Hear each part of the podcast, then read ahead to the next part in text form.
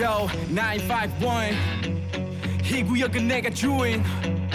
Hurricane Radio. 여러분 안녕하십니까? 생방송 최일과 리켄 라디오 앵커 DJ 앵디 최일구입니다. 2월 두 번째 주 시작입니다.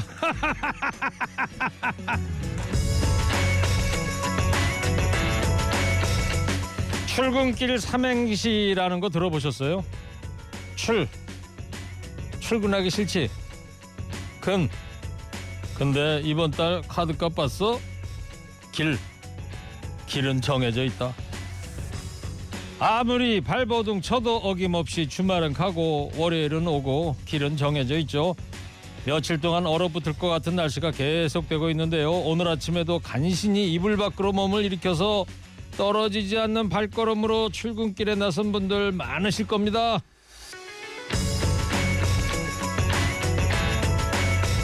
그런데 채 날이 밝기도 전에 부지런히 아침을 깨우는 분들이 있습니다.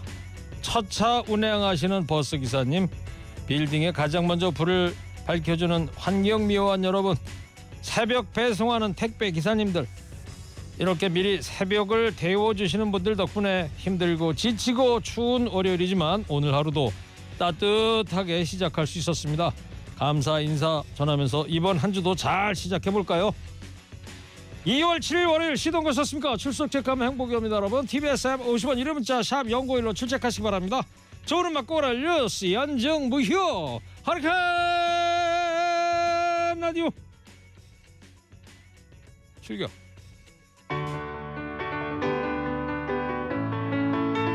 선곡건달 김경래 PD의 첫 곡입니다. 캣 스티븐스 모닝 has broken. 아침이 밝았다. 노고지리 우지진다. 뭐 이런 노래죠 has broken like the first morning. Blackbird has spoken like the first. 네, 캣 스티븐스의 Morning Has Broken 들었습니다.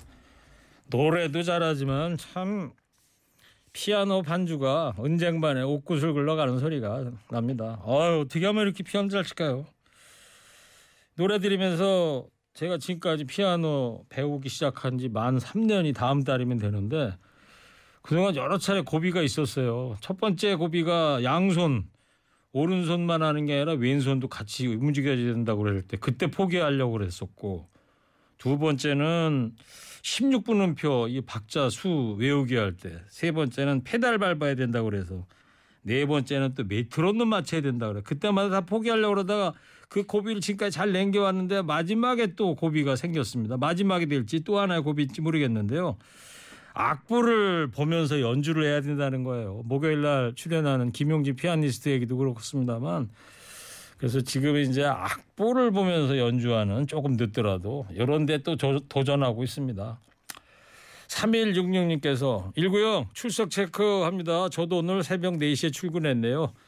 정읍 갔다가 올라가는 중입니다. 졸리네요. 야 새벽 4시에 일어나셔가지고요. 예. 대단하십니다. 힘내십시오. 섬소녀님은 경래님 추천 음악에 감동이어라. 와 김경래 PD 지금 얼굴이 빨개졌습니다. 칭찬을 다 듣고 구름바다님 일구행디님의 금연을 응원합니다. 파이팅! 하. 오늘로 며칠입니까? 오늘이 2월 7일이니까 에 60. 60인가? 12월 10일부터 했으니까 어떻게 되는 거죠? 아, 계산이 안 되네. 57일인가? 예. 57일쯤 됐습니다. 김광열 청취자께서는 일구 씨는 60대의 롤 모델입니다. 아유, 고맙습니다. 예. 뭐 젊게 살려고 노력하고 있습니다. 서울 시내 교통 상황 또 고속도로 주요 교통 상황 알아보도록 하겠습니다. 조한el 리포터 전해주세요. 네, 정보센터입니다. 이 시각 서울 시내 도로 정체 없.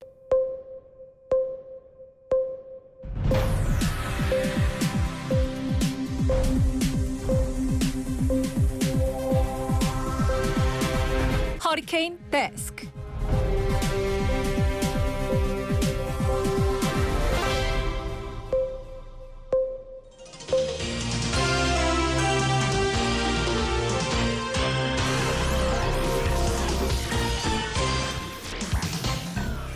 먹상 힘들어도 지나치면 안 되는 세상 소식 전해드립니다. 허리케인 데스크. 첫 번째 소식입니다. 국민의힘이 대선 후보 TV 토론 연기를 요청하며 그 이유 중에 하나로 후보의 건강을 꼽았는데요. 정작 같은 날 저녁 윤석열 후보는 술자리에 참석해 술을 여러 잔 마신 것으로 확인됐습니다. 윤 후보는 지난 5일 제주에서의 공식 일정을 마친 뒤 기자들의 저녁 자리에 나타나 소주와 맥주를 섞은 소맥을 여러 잔 마셨습니다. 이날 서울에선 한국기자협회와 더불어민주당, 국민의힘, 국민의당, 정의당 관계자가 모여서 오는 8일 열릴 예정이던 대선 후보 토론회 실무 협상을 진행했습니다. 이 자리에서 국민의힘은 주간 방송사 JTBC의 편향성과 윤 후보의 건강을 거론하며 토론의 연기를 주장했습니다. 결국 8일 TV 토론은 무산됐습니다. 그러나 국민의힘 측은 윤 후보가 기침을 좀 하니 가라앉은 다음에 하자고 이야기했던 것이라면서 몸이 안 좋아서 토론을 미루자고 했다는 건 사실이 아니라고 밝혔습니다. 국민의힘은 오는 11일 TV 토론을 하자고 역제안을 한 상태입니다. 굳이 8일은 안 되고 11일 날 되는 이유 왜일까요? 금요일 날인데요. 11일 날. 첫 합동 토론회의 합계 시청률이 1997년 15대 대선 이후 최고를 기록한 것은 유권자들이 무엇에 목말라 있는지를 잘 보여주는데요. 대선이 꼭 30일 앞으로 다가왔습니다. 앞으로 5년 국민의 삶을 책임질 대통령의 비전과 정책을 검증하는 건 국민의 기본 권리입니다. 토론 한번 보기가 이렇게 힘들어서야 되겠습니까? 더불어민주당 이재명 대선 후보의 장남 이모 씨가 군 복무 중이던 2014년 군 인사 명령 없이 성남시 국군 수도병원에 50일 넘게 입원했던 것으로 나타났습니다. 이 씨가 복무했던 경남 진주시 공군 기본 군사 훈련단과는 300km 가량 떨어진 곳입니다.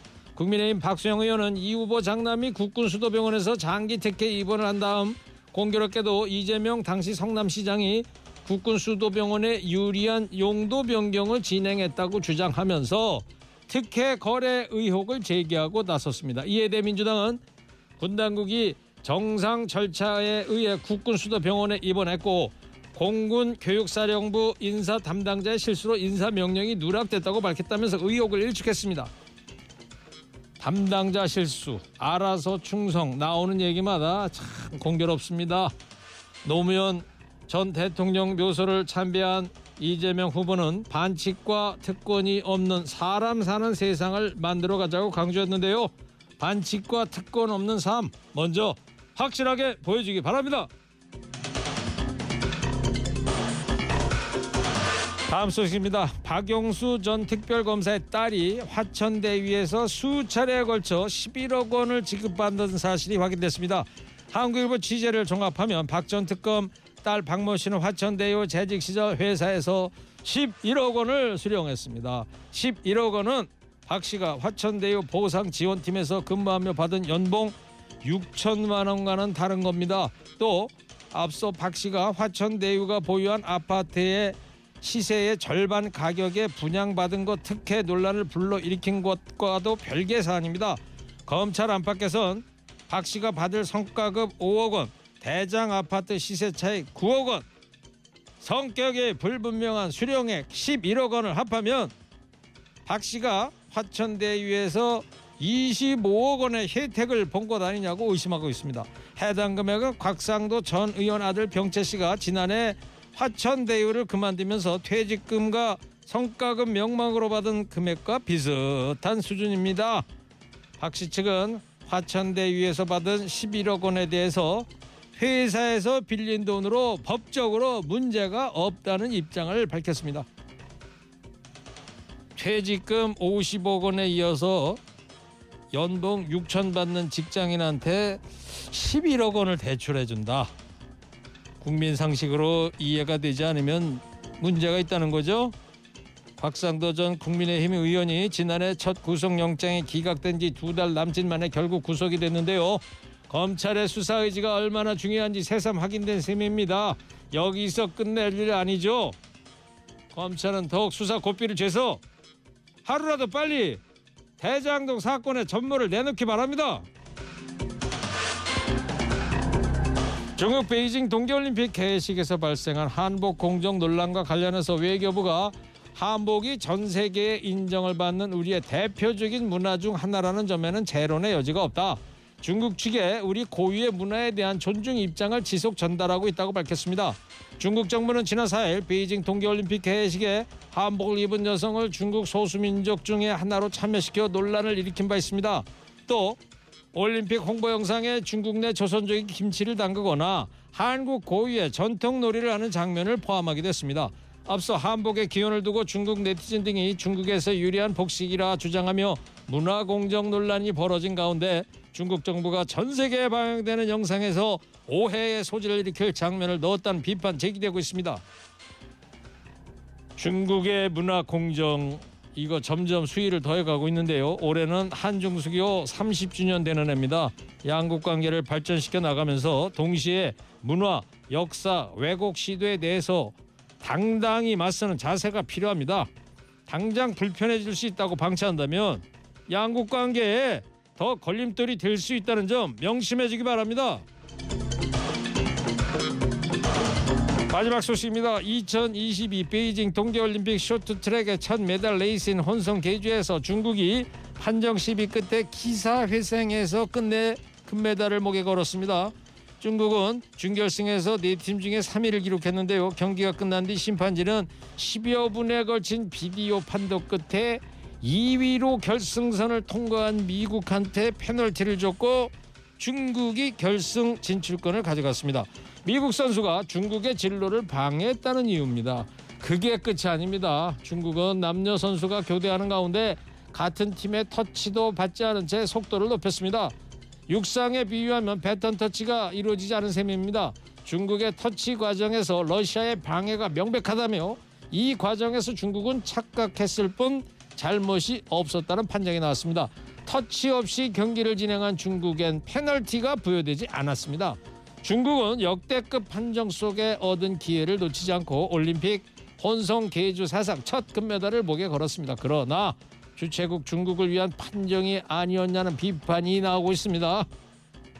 자기들 잔치에 다른 국가 선수들은 들러리 세우려면 이런 시국에 올림픽은 왜 하는 건지 중국과 조금만 스쳐도 페널티를 받을 수 있다면서 한국 쇼트트랙 대표팀에도 중국 홈 어드밴티지 경보가 떴는데요. 이래저래 중국은 노터칩니다.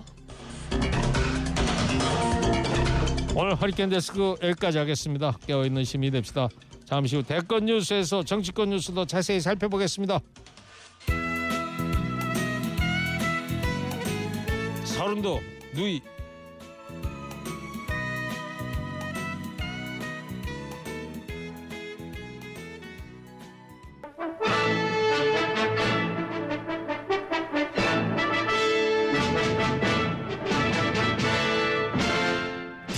대권 뉴스.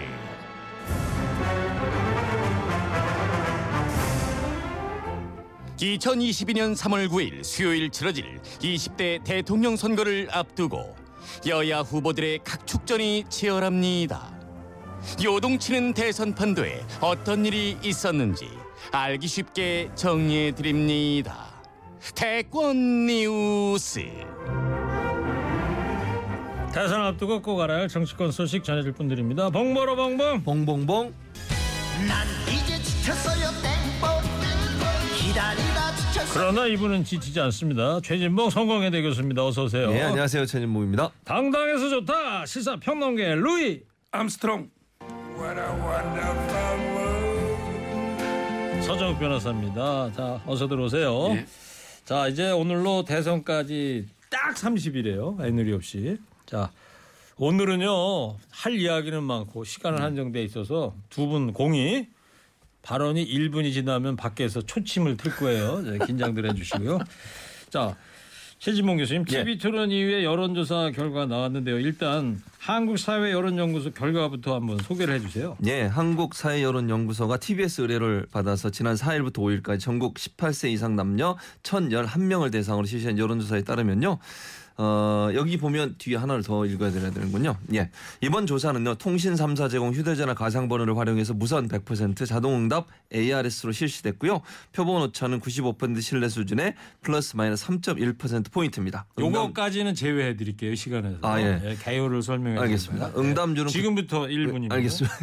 응답률은 9.4%고요. 보다 자세한 내용은 KSY 홈페이지나 중앙선거 여론조사 심의위원회 홈페이지를 참여 참조하시면 되겠습니다. 결과를 보면 윤석열 후보가 어, 44.6% 그리고 어, 이재명 후보는 38.4% 그리고 심상정 아 안철수 후보 안철수 후보는 8.3%였고요. 심상정 후보는 2.9%, 김동연 후보는 0.3%를 기록했습니다. 네. 자, 중앙일보 조사 결과를 제외하고는 대체로 윤석열 후보가 앞서는 결과가 나왔는데 이재명 후보가 토론 이후에 이제 반전을 노렸는데 아무래도 부인 리스크가 영향을 미쳤다고 봐야 될까요? 자, 서정욱 변호사 어떻게 분석 좀 해볼래요? 모든 게 10개 여론조사가 윤석열 상승, 이재명 정체, 안철수 하락 이거거든요. 원인은 이제 그 TV 토론에서 이재명 후보가 기대 이하를 보여줬고 그다음에 그 아들의 그 입원 문제, 그다음에 부인 그 갑질 이게 영향을 준 게 아닌가 이래 보입니다. 네. 최 교수님. 네. 부인 갑질이 아니고 5급 배 씨의 갑질 이렇게 정정을 해서 말씀을 드리고요. 일단 이제 그 김혜경 씨 관련된 여러 가지 이슈들이 영향을 미쳤을 가능성이 있다고 봅니다. 다만 저는 이런 추세가 민주당한테 뭐 결코 나쁜 거냐 저는 그렇게 보지 않고요. 민주당이 절박하게 더 열심히 뛰어야 되는 상황이라고 생각을 합니다. 이런 추세는 오차범위 대부분 다 오차범위 내에 있습니다. 그렇다고 하면 누가 앞섰다 얘기할 수 없어요. 이런 이 정도 차이는 중요한 건 민주당이 정신 똑바로 차리고 더 겸손하게 절실하게 가야 된다. 그렇게 생각합니다. 알겠습니다. 아, 오늘 간결해서 좋습니다. 네, 간결하게 하라고 해서 네. 1분 김 부장이 눈을 그냥 부라리고 쳐다보고 있네요 저기서. 뭐 교수님도 방법 없어요. 초침 앞에서는. 네. 자 관련해서 민주당 선대 총괄 선대 본부장이죠 우상호 민주당 의원의 이야기를 한번 들어보겠습니다. 오늘 아침 뉴스공장에서 했던 얘기입니다. 아니 실제로는 이게 이제 5급과 7급 사이에 이루어지는 일이고 예. 그 둘의 갈등이 이제 언론 제보로 이어진 사안인데 에, 사모님과 우리 후보가 사과한 이유는 어쨌든 이 사람들이 사모님과 후보를 조력을 하는 과정에서 생긴 일이기 때문에 포괄적 사과를 하게 된 것이고요. 실제로 뭐 사모나 후보가 직접 이 직원들에게 어, 이런 뭐 갑질을 했거나 이런 사안이 아니거든요. 그러니까 이제 예, 그럼에도 불구하고 선거 시기에 이제 이런 일들이 불거지면 에, 또 포괄적인 책임을 갖고 있기 때문에 사과를 드린 것이죠. 다만 네. 우상호 의원 이야기는 이제 과잉 의전이다, 갑질이 아니다. 아까 최진봉 교수도 뭐 비슷한 얘기를 했는데 서정욱 변호사는 어떻게 생각하세요? 저는 모든 이게 이재명 후보하고 김혜경 씨가 직접 해명하라. 만약에 그 고기하고 과일을 명절에 친척들한테 본인 돈으로 샀으면 본인의 카드 내역하고 송금증이나 본인이 해명하고 그다음에 그 김혜경 씨 약 있잖아 처방료 대리 이것도 이게 배모 씨가 먹었고 김혜경 씨가 아니면 직접 이게 김혜경 씨가 해명하라. 그리고 이게 그게 만약에 허위면 공직선거법의 허위사실 공포로 책임져라. 왜 자꾸 이게 다른 사람이 해명합니까? 당이 직접 해명하는 거예요. 네. 자, 여론조사 결과를 보면요. 영원한 표심이 과거와는 분명히 다르게 몰표가 없어 보이는데 이유가 뭐라고 보시는지 최진봉 교수님? 일단 저는 그 젊은 세대들의 영향이라고 일단 생각을 합니다. 기본적으로 아까 서, 서 변호사 말하는 부분에 저는 동의하지 않는다는 걸 먼저 밝혀드리고요. 여론조사 결과가 이렇게 영원하면서도 한쪽으로 예전 뭐80% 90% 이렇게 나왔던 부분들이 줄어든 이유는 젊은 세대들은 보는 관점 자체가 지역에 의해서 판단하지 않는다는 거죠. 그래서 후보가 갖고 있는 어떤 특성 또 이슈 이런 부분에 민감하게 반응하고 있다고 보여집니다. 그래서 대체적으로 40대 이상 분들은 아무래도 영호남이 갖고 있는 특성의 일정 부분 영향을 받는 부분이 있는데 젊은 세대들 같은 경우는 전혀 다르다고 저는 생각해요. 그러니까 영남에 살고 호남에 살고 있다는 이유 하나만으로 어떤 후보를 특정 후보를 지지하는 그런 양상이 아니라 정말 본인들의 실제적인 삶에 어떤 영향을 미칠지 하는 부분들을 보게 된다. 그래서 저는 영향이 많이 안 미친다고 보여집니다. 네, 서정욱 변호사님. 뭐 제가 보기에 그 호남은요. 호남은 이게 그 상당히 그 윤석열 후보 선전합니다. 그러나 아마 이게 그 헌법 정신에 5.18을 넣는다. 한 20%까지 올라왔죠 호남에서 윤석열 후보. 그리고. 이제 모의 재판에 전두환 대통령 사형을 구형한 그다음에 그 손편지를 230만 원을 다 호남에 보냈어요. 호남이 공을 들였기 때문에 호남에 상당히 선전하고 있고 영남은요 지금도 이게 그 차이가 꽤 납니다.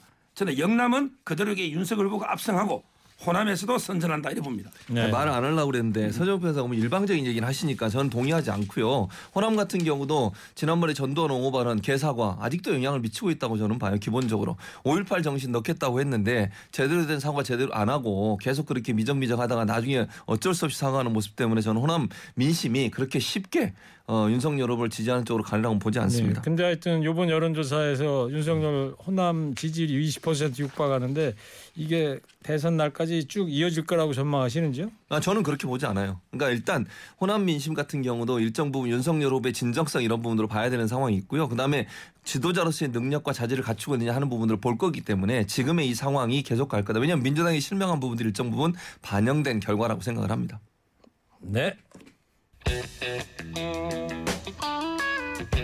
자 단일화 얘기가 또 연휴 지나면서 다시 나오고 있습니다. 이번에 근데 상당히 구체적입니다. 우선 원희룡 정책본부장이 단일화의 때가 됐다 이런 이야기를 했어요.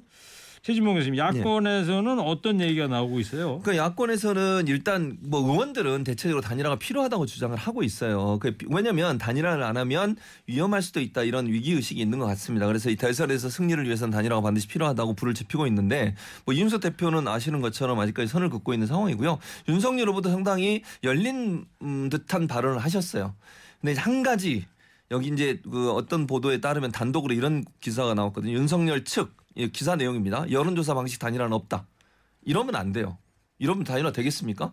안철수 후보 입장에서 여론조사 말고 그러면 뭐 공동정부 하자는 건데 그런 부분은 과연 될지 이런 부분은 논란이 될 수 있어서 이런 조건을 다는 순간 단일화는 상당히 어려워집니다. 모든 걸 열어놓고 단일화를 하겠다고 다- 가도 될까 말까인데 이런 식으로 본인들한테 유리한 방식의 단일화만 얘기하게 되면 그 자체가 사실은 단일화를 더 어렵게 만드는 요소가 되지 않을까 하는 생각이 듭니다. 네, 서 변호사님. 그래서 윤석열 후보가 마침 한국일보하고 인터뷰했던 기사가 나왔어요. 어떤 내용이죠?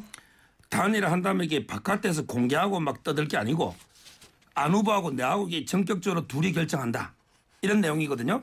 이거는 한마디로 단일화는 정몽준 노무현 모델이 아니고 김대중 김종필 모델로 하자 이 뜻입니다. 네. 뭐냐면 이게 여론조사 이렇게 하지 말고 당신하고 내하고 이게 딱 단판을 지가지고 단칼에 전공석가처럼 하자. 여론조사 말고 이런 게 뜻이고요. 그다음에 두 번째는 당을 배제하자는 말은 단일화 반대하는 이준석 대표를 이게 패싱하고 당신과 내가 둘이 단판 짓자. 저는 이런 뜻으로 해석합니다. 최진봉 교수님은 그런 방법이 이치에 안 맞는다 이런 주장을 하셨고 서정욱 변호사는 어떻게 보세요? 윤석열 후보의 주장에 대해서? 지금 이게 그 40% 후보하고요. 그다음에 그 7, 8% 후보가 여론조사 한다는 게 웃기는 거예요. 안철수 후보가 옛날처럼 17% 이래 놓으면 여론조사 해야죠. 오세훈 모델로. 근데 지금 차이가 너무 많이 나요. 지금 이게 여론조사하면 진보 계열에서 과, 전부 이게 역선택으로 안철수 후보 찍을 수가 있거든요. 따라서 지금은 저는 여론조사는 안 맞고 협상을 통해서 안철수는 무조건 총리 네. 윤석열 대통령으로 가야 된다는 거예요. 단판을 지어야 된다. 여론조사 말고.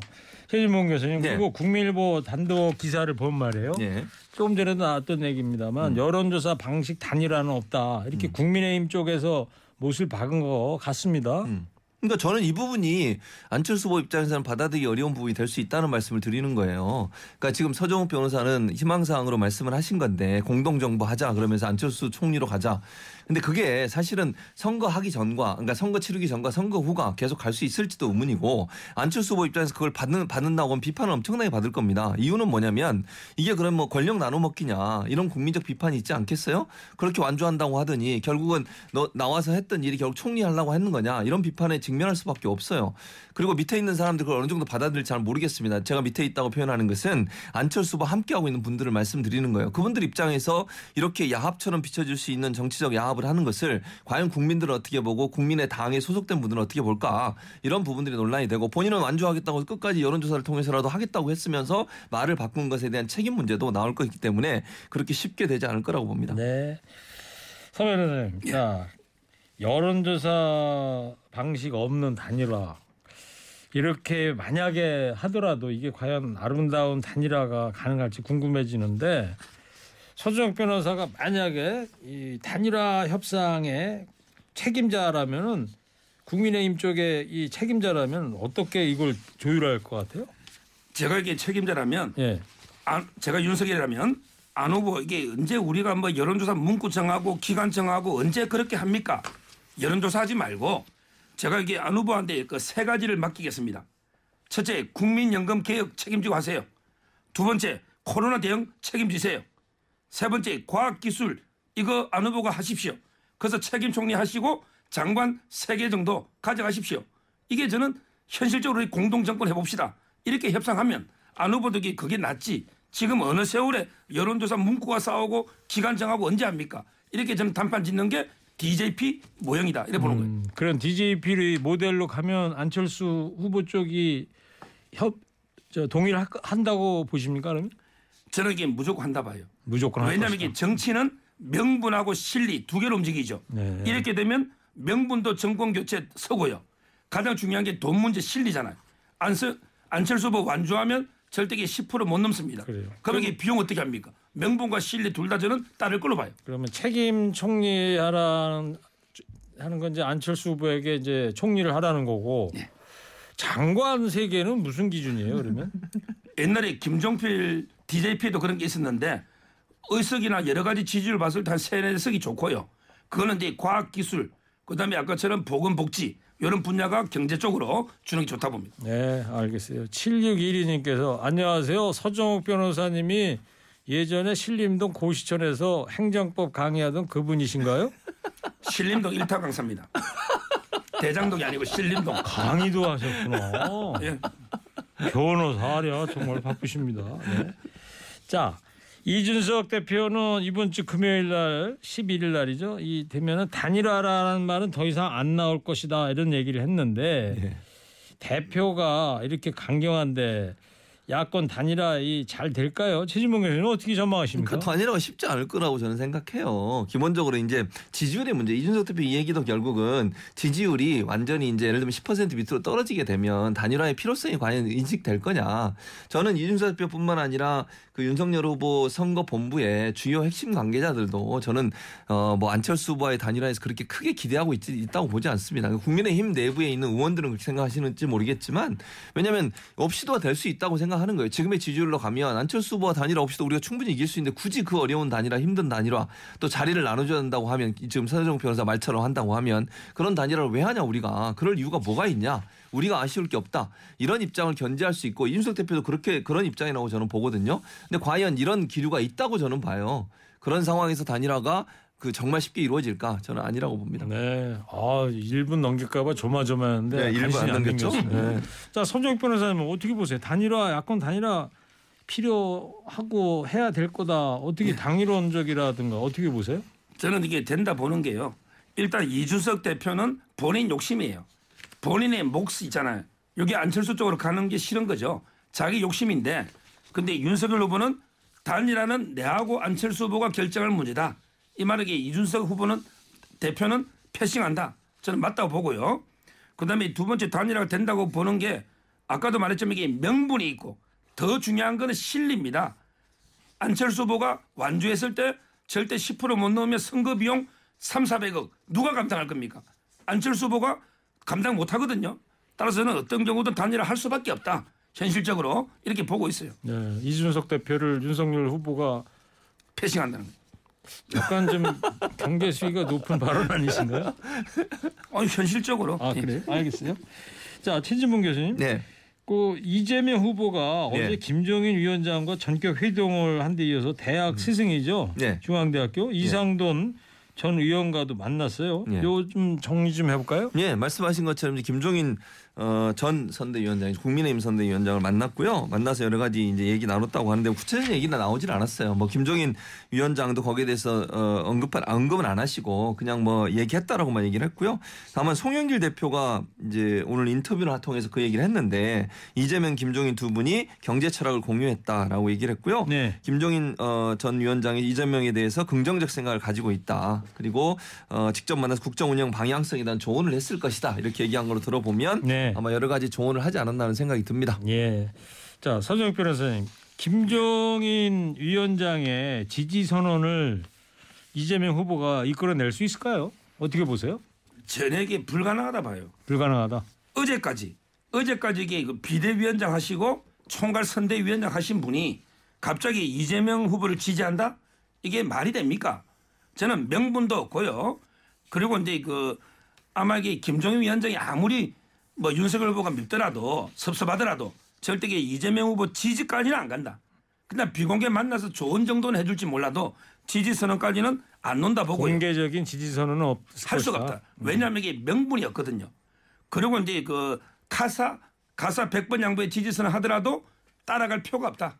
이렇게 저는 봅니다. 알겠습니다. 2388 청취자께서 허리케인 라디오 진행자 최일구 씨 본인은 버스 기사인데요. 승객분들 중에 허리케인 애청자들이 겁나게 많이 있습니다. 최진봉 씨 왜 이렇게 흥분하십니까? 아, 흥분 안 했는데. 청심한 배달할까요?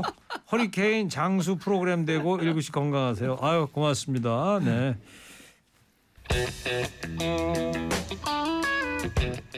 한때 술 끊은 걸로 알려졌던 윤석열 후보가 TV 토론 협상 날 술을 마셨다는 보도가 나와서 구설에 올라 있는데 어떤 내용이죠? 그러니까 이게 좀 말이 안 되는 건데요. 협상 날 그거 이제 안 된다고 그랬잖아요. 그러니까 국민의힘에서 그날 못 하겠다. 8일 날 토론 못 하고 11일로 하자 이렇게 연장 연기를 했는데 그 과정에서 얘기 나왔던 얘기가 뭐냐면 윤석열 후보가 건강 상태가 안 좋다. 나중에 컨디션이 안 좋다 이렇게 말을 바꾸긴 했습니다만 컨디션이나 건강 상태나 뭐 비슷하다고 보는데 근데 그날 제주도를 방문했었거든요. 근데 제주도 방문 끝나고 기자들이 아마 뭐 식당에서 횟집에서 식사를 하셨던 것 같아요. 몇 개 방에 나누어서 인원을. 근데 그 자리에 가셔서 윤석열 후보가 방문을 해서 밤에 이제 소위 그, 그 어, 소주하고 맥주를 섞는 거 있잖아요. 그걸 한 테이블에서 한 두세 잔 정도 마셨던 것 같아요. 네. 그럼 세 테이블이니까 한 여섯 여덟 잔 정도 마셨겠죠. 그런 상황이라는 거죠. 그러니까 이제 민주당에서는 그렇게 몸도 안 좋으시고 건강이 안 좋으시던 분이 그렇게 어, 술을 마실 수는 있으면서 왜 토론회는 못 하겠다고 하느냐, 토론을 회피하는 거 아니냐 이런 비판을 하고 있는 거죠. 국민의힘의 입장은 뭐죠? 두 가지인데요. 첫째는 이게 건강 때문에 회피한 게 또 아니고요. 왜 이걸 JTBC가 주관합니까? 종편이 하면 이게 TV조선, 채널A, MBN 공동으로 이게 주관해야지. JTBC 사장 손석희 사장이 국내 없어도 제가 보기 공정한 언론인은 아니잖아요. 이제까지 행태를 보면 따라서 이제 그 문제를 지적하면서 미룬 거예요. 따라서 건강하고 관계 없다는 걸 말씀드리고 두 번째 뭐 술을 못 따면 엄청나게 마신 것처럼 보이지만 그게 아니고 기자들한테 인사하면서 한 두세 잔 이렇게 돌면서 마신 거기 때문에 둘 다 이게 팩트에 안 맞는 거예요. 네. 아니 그 제가 한 가지 꼭 말, 저, 저 제가 흥분한 게 우리 서정욱 변호사 흥분했습니다. 아까 그 기사님 일단 이런 거예요. JTBC가 공정하지 않다. 무슨 기준으로 그런 얘기를 하시는지 잘 모르겠는데 JTBC가 공정하지 않다고 하는 것도 말이 안 된다고 저는 보고 손석희 사장이 전사 지금 사장이신지 모르겠는데 전 사장이신지 그분이 공정하지 않다고 얘기하는 저는 바람직하지 않다고 보고요. 어느 방송국에서 한다고 한들 그게 토론에 영향을 미칩니까? 지난번에 이제 그 공중파 3사 할때 코 KBS에서 했거든요. 일반인들 KBS 했는지 어디든지 잘 몰라요. 왜냐하면 다 방송사가 방송을 하잖아요. 그리고 KBS 했으니까 그게 편파적이 됐습니까? 그런 거 없습니다. 어느 방송에서 장소 빌려주는 건데 그게 무슨 편파적인 그런 얘기를 할 수 있겠습니까? 알겠어요. 자 서정익 변호사님, 예. 최진봉 교수가 뭐 잘 아시겠습니다만 미디어를 감시하는 음. 그 신문 방송학 교수라는 점 참고해 주시고, 자, 서 변호사님. 이재명 후보 아들의 이번 특혜 의혹 나왔어요. 어떤 내용이죠? 이재명 후보 아들이요. 옛날에 인대 파열로 해가지고 300km 떨어진 성남에 국군 그 수도 성남병원 있잖아요. 예. 거기서 이게 52일 동안 입원했는데 이게 인사 명령서가 없어요. 인사 명령 없이 이동할 수가 없잖아요. 그러면 이게 탈영이거든요. 그런데 문제는 그 인사 명령 없는 입원도 문제지만 그때 마침 성남시에서 그 수도병원이 그 용도 있잖아요. 요걸 보존 녹지에서 자연 녹지로 상향하는 민원이 있었거든요. 이런 이게 병원의 민원을 들어주면서 아들을 특혜 입원시킨 게 아닌가 이런 이게 의혹이 나오고 있는 겁니다. 네. 자, 최진봉 교수님은 또 해병 어. 장교 출신이시니까 예, 요 그렇죠.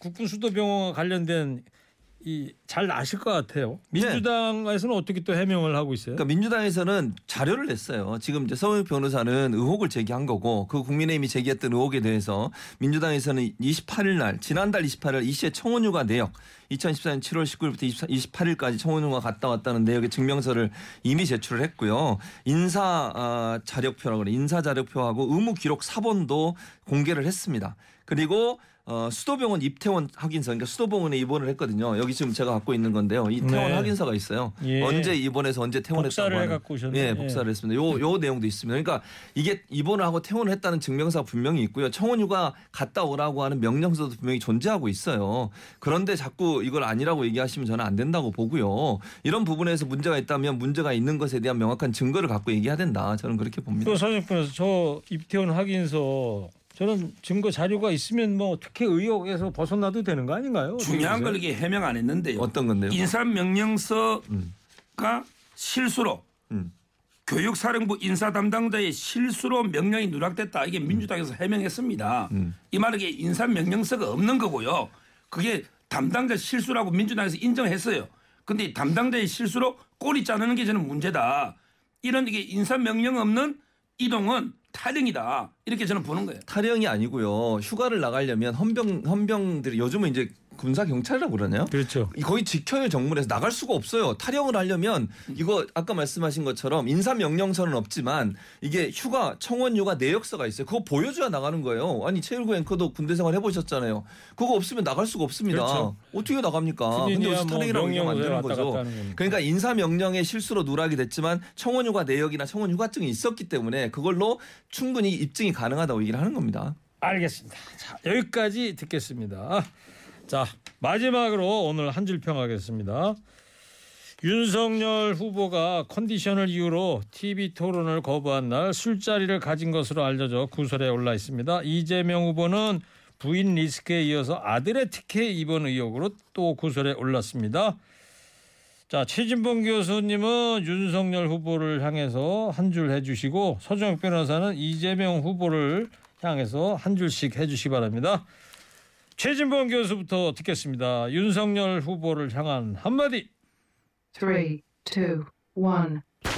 토론회는 안 가고 술자리에 가는 거 이해 안 돼요. 예상한 대로군.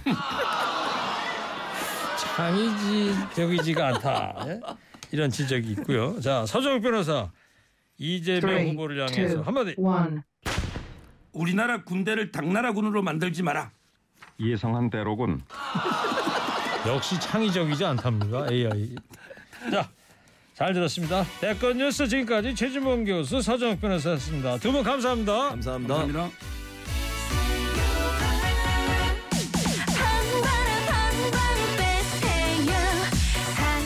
정혜린 사랑의 방방입니다. 3부 잠시 후에 합니다. 점심 먹고 디저트 쇼 나는 싱어다. 가수 문희경, 안성훈 씨 함께 하겠습니다. 숫가에 펜션 같은 아름다운